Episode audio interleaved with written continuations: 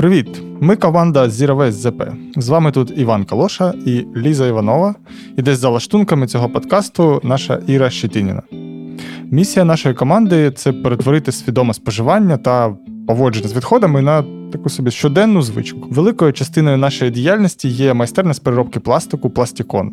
Це наш і хаб, і офіс, і все, що інше може бути. І основна ідея цієї майстерні це наочно показувати весь процес переробки. Тобто кожен відвідувач може прийти і побачити, як взагалі це відбувається.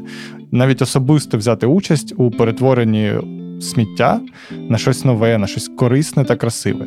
Також ми поширюємо філософію свідомого споживання через соцмережі, освітні події та працюємо над просуванням сміттєвої реформи в Запоріжжі. Ми відчуваємо, що проблема забруднення довкілля актуальна попри війну, попри все це, що відбувається в нашому житті. Навіть спитали в запоріжців про це, і 700 людей з жовтня минулого року сказали: так, ми з вами згодні.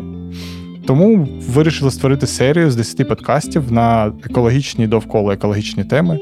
Поговоримо про сміття, zero waste, як вести екологічний спосіб життя, шерингову економіку, помріємо про ідеальні міста та якісь інші речі. От ми прямо зараз працюємо над пошуком цікавої інформації для майбутніх подкастів, або вже навіть їх пишемо.